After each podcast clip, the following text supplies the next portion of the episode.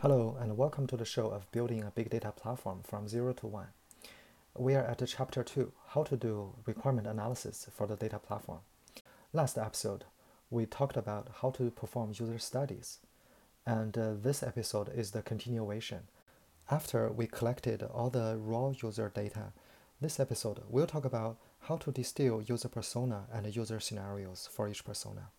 Remember last episode we talked about we will collect a spreadsheet of the top uh, users, their persona, their goals, their uh, event workflow, and uh, their ideal workflow for the new platform, and uh, their investment priority among all those asks.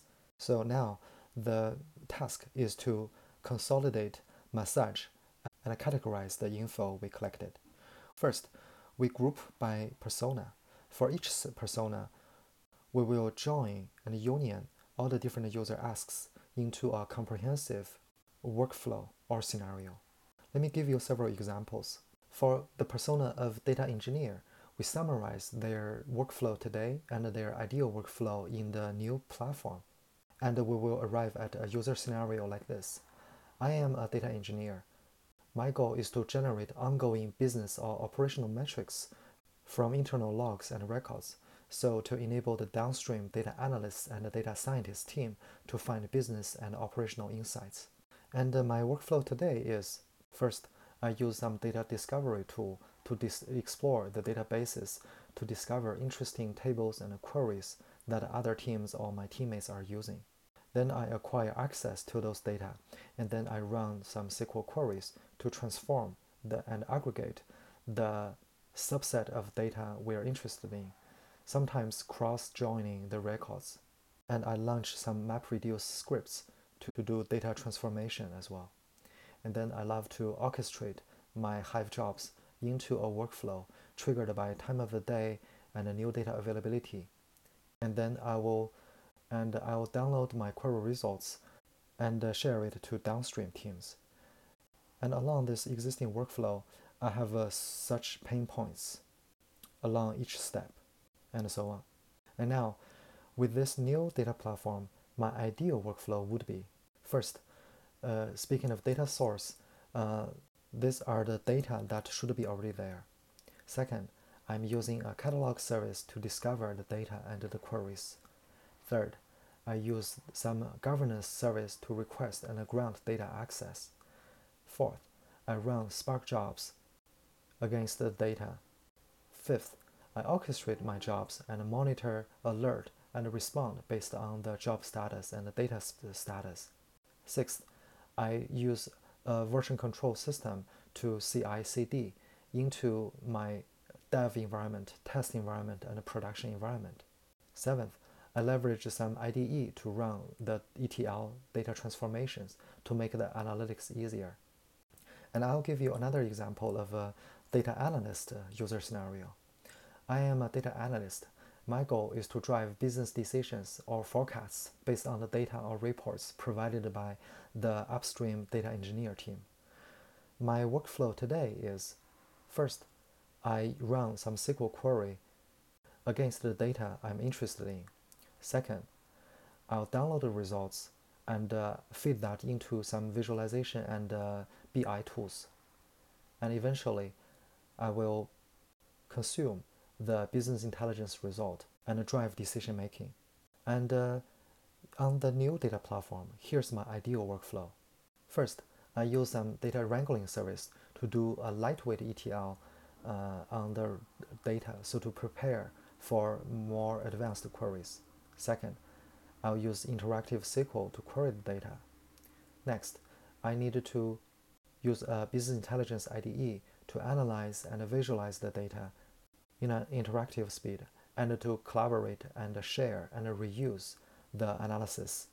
Eventually, and here is an example from the data scientist scenario. I am a data scientist.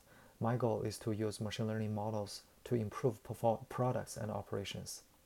First, I use some Python scripts and uh, some uh, notebooks to query the data. Second, my script will build and train the models. And third, I will ship the model back to production or operations and deploy them across different environments. And these are the pain points in each step, yada yada yada.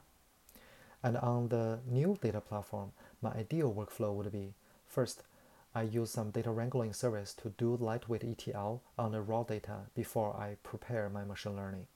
Second, I use shared notebook environments such as Jupyter or Zeppelin notebooks and uh, to run and collaborate on my Python scripts. Next, I'll orchestrate my machine learning jobs and use a CI/CD pipeline of my models into different environments. These are just uh, some most typical user persona and their scenarios. I will skip the other uh, very typical user persona, which is a data governor, which have a totally different workflow and a scenario. For example, uh, from data governor's perspective, they want to manage the data catalog so to increase the discoverability of the, the data, schema, and queries. They want to manage all the data in a common and unified way. And uh, they want to plan data capacity so that it's scalable in an agile way. And they want to dis- determine the priority and they want to formalize a retention policy for different types of data. They want to assign role-based access control within a centralized data catalog. They want to monitor the log retention SLAs with alerts. They want to monitor storage consumption with the thresholds and alerts. Then last but not least, they want to uh, manage uh, data lineage and be able to so to understand how data is transformed and flowing across the whole data system and to have change alerts so that uh, the upstream data changes will not break the downstream uh, consumers. And uh, in the end, for each user persona, you can illustrate uh, the end-to-end workflow and scenario for each persona into a diagram. What is their workflow looking like today, and what is the visualized workflow in the new data platform? And with this side-by-side visualized diagram, it will be very clear to all parties and stakeholders what is the gap between the current status and the ideal uh, workflow for each persona, and it will provide a very exciting and intuitive vision to all the parties. Okay, uh, next episode we're going to talk about the next step, which is based on the consolidated user scenarios, how do we drill down to each use cases?